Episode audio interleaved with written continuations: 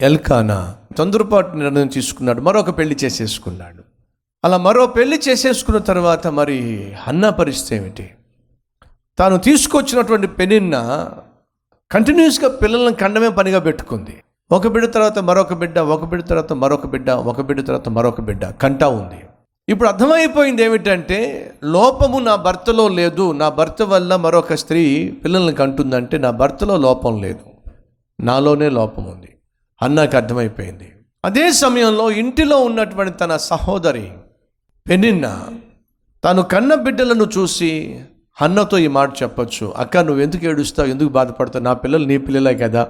నా పిల్లలను నీ పిల్లలుగా భావించి వాళ్ళను కూడా నువ్వు పెంచుకోవచ్చు కదా. అని ఒక్క మంచి మాట అంటే ఎంత బాగుంటుందండి. ఏమిటో కొంతమందికి నోట్లోంచి అసలు మంచి మాటలే రావు. దెప్పు పొడుపు మాటలు తప్ప సూటి పోటు మాటలు తప్ప. ఒకవైపు పిల్లలు లేరని చెప్పి అల్లాడిపోతున్నప్పుడు మరోవైపు పెనిన్న పక్కలో బల్లెల్లా తయారైంది.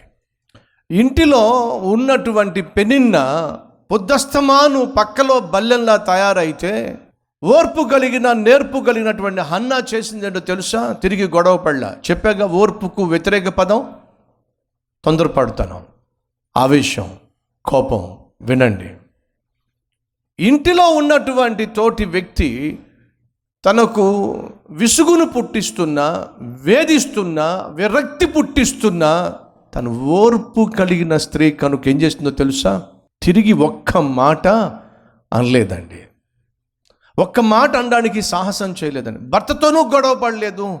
తనను విసిగిస్తున్న వేధిస్తున్న తన సహోదరితోనూ గొడవ పడలేదు. కారణం తెలుసా? ఓర్పు కలిగిన స్త్రీ. ఏం చేసింది అయ్యా అంటే తిన్నగా దేవుని దగ్గరికి వెళ్ళి ప్రార్థన చేసింది. అయ్యా తట్టుకోలేకపోతున్నానయ్యా. భరించలేకపోతున్నానయ్యా. సహించలేకపోతున్నానయ్యా. నా భర్త చేసిన పని నేను సహించలేకపోతున్నా. వెళ్ళి వెళ్ళి దేన్నో పెళ్ళి చేసుకున్నాడు.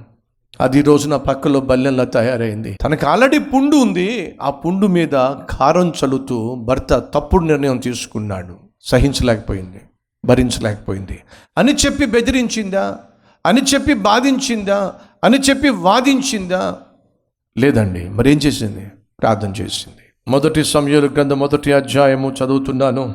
పదిహేను పదహారు వచ్చిన అన్న అది కాదు నా ఏలినవాడా? నేను మనో దుఃఖము గలదాననై ఉన్నాను. ద్రాక్షరసం సేవించలేదు మద్యము పుచ్చుకోలేదు. పదహారు నీ సేవకురాలనైనా నన్ను పనికి మాలిన దానిగా ఎంచవద్దు. అత్యంత అత్యంత కోప కారణమును బట్టి. అని అర్థం తెలుసా? పెనిన్న ఎంత కోపం పుట్టించేదయ్యా అంటే అత్యంత కోపం పుట్టించేది. భరించలేనంత కోపం పుట్టించేది. కానీ గొప్ప విషయం ఏమిటంటే అంత కోపం పుట్టించినా సరే ఎక్కడా కూడా అన్న తన నోటితో కూడా తప్పు చేయలే. నా ఇంట్లో చాలా చాలా వేదనతో కూడినటువంటి పరిస్థితి. బాధ పుట్టించే వేదన పుట్టించే నా మీద నాకే విరక్తి పుట్టించే మనుషులు దాపరించాను అత్యంత కోప కారణాన్ని బట్టి వచ్చి ఏడుస్తున్నాను. దేవుని దగ్గర ఏడ్చింది. ఇప్పుడు ఇంతగా వచ్చి దేవుని దగ్గర అడవడానికి కారణం తెలుసా? పక్కలో బల్యం అంటే సహోదరి ఇది వాస్తవం కదా నీ జీవితంలో? సహోదరి ఇది వాస్తవం కదా నీ జీవితంలో? నువ్వు దేవుని సందుకు వచ్చి ప్రార్థించడానికి కారణం ఏమిటి? నీ భర్త పెట్టే నరకం భరించలేకపోతున్నావు కాబట్టి. నీ భార్య పెట్టే నరకం భరించలేకపోతున్నావు కాబట్టి నువ్వు మోకరిస్తున్నావు. నీ భార్య కొంచెం ప్రేమగా ఉంటేనే దేవుని దగ్గరికి వస్తావా నువ్వు? నీ భర్త కొంచెం ప్రేమగా ఉంటే నువ్వు దేవుని దగ్గరికి వస్తావా? ప్రార్థన చేస్తావా? దయచేసి వినండి. జపాన్ వాళ్ళు చాలా ఎక్కువగా చేపలు తింటారు. చేపలు అంటే చాలా ఇష్టం అంటే వాళ్ళకి.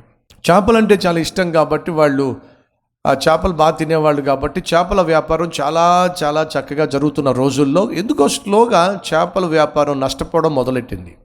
ఇలా నష్టపోతూ ఉన్నప్పుడు చేపల వ్యాపారులకు అర్థం కాలేదు. ఎందుకు నష్టపోతున్నాం అని చెప్పి ఆలోచన చేశారు. అప్పుడు అర్థమైంది ఏమిటయ్యా అంటే మనం ఎప్పుడో సముద్రంలోకి వెళ్తున్నాం కొన్ని వారాల క్రితం పట్టినటువంటి చచ్చిపోయినటువంటి చేపలను తీసుకొచ్చి ఐసులో పెట్టి మనం అమ్ముతున్నాం.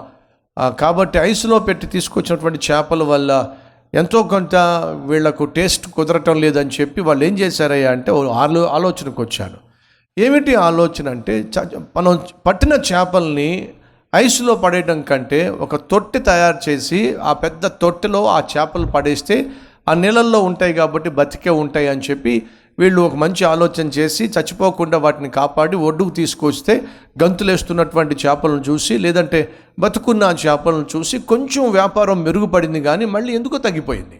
ఎందుకు తగ్గిపోయిందయ్యా అంటే వాళ్ళకు ఒక ఆలోచన వచ్చింది. మనం చేపలను పట్టి తీసుకొని తట్టులో పడేస్తున్నాం. అవేమో సముద్రంలో ఎగురుకుంటూ గంతులేసుకుంటూ చాలా యాక్టివ్గా ఉత్సాహంగా ఉండేటువంటి చేపలు కాస్త ఈ తొట్లో పడేసరికి కదలికలు లేకుండా మందమతులుగా తయారైనాయి. బతుకున్నట్టుగా ఉన్నాయి కానీ వాస్తవం వాటిలో జీవం లేదు. కదలికలు పెద్దగా లేవు.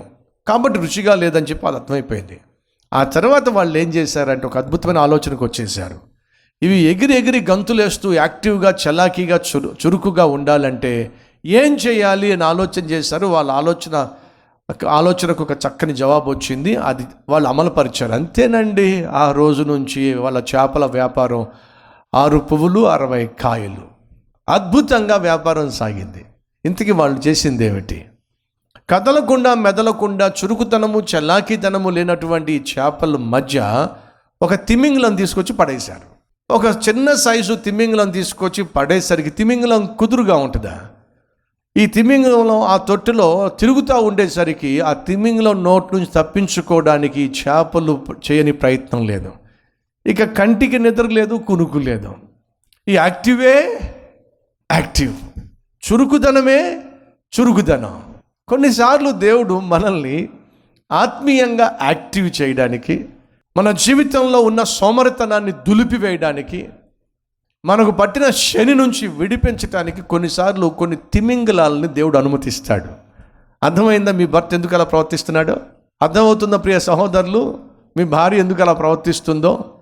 నిన్ను ఉత్సాహపరచడానికి ఉత్సాహపరచటానికి. ఉజ్జీవింప చేయడానికి ఆత్మీయంగా మార్చటానికి మోకరింప చేయడానికి ప్రార్థన చేద్దాం.